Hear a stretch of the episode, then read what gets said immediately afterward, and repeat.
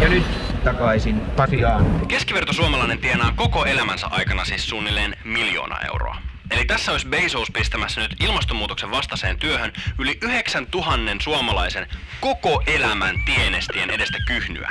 Mä en oikeastaan edes tiedä, mikä toi keskusta niinku on. Mhm. Mm-hmm. Ihan kun sillä olisi semmoinen vähän niinku semmoinen identiteettikriisi. Kun mä en oikein osaa sanoa, että mitä se haluaa tehdä ja mitä se, niinku, mitä se meinaa. Mitä se on tulevaisuudessa. Uutiset on kauheita. Jos ne ei ikävystytä sua kuoliaksi, niin viimeistään ne säikyttää sut hengiltä. Joten Toivo Haimi, eli minä ja Marjukka Mattila, Eli mä! päätettiin tehdä jotain vähän erilaista. Takaisin Pasilaan on uutispodcast, jossa otetaan skraka otsalle ja taltutetaan uutispönötys. Me jutellaan uutiset auki kahdesti viikossa yhdessä sun kanssa hieman äh, erilaisin ottein, jotta me kaikki saatais tähän maailmaan jotain tolkkua. Takaisin Pasilaan löytyy Yle Areenasta, Spotifysta ja sieltä, mistä ikinä podcastisi saatkaan.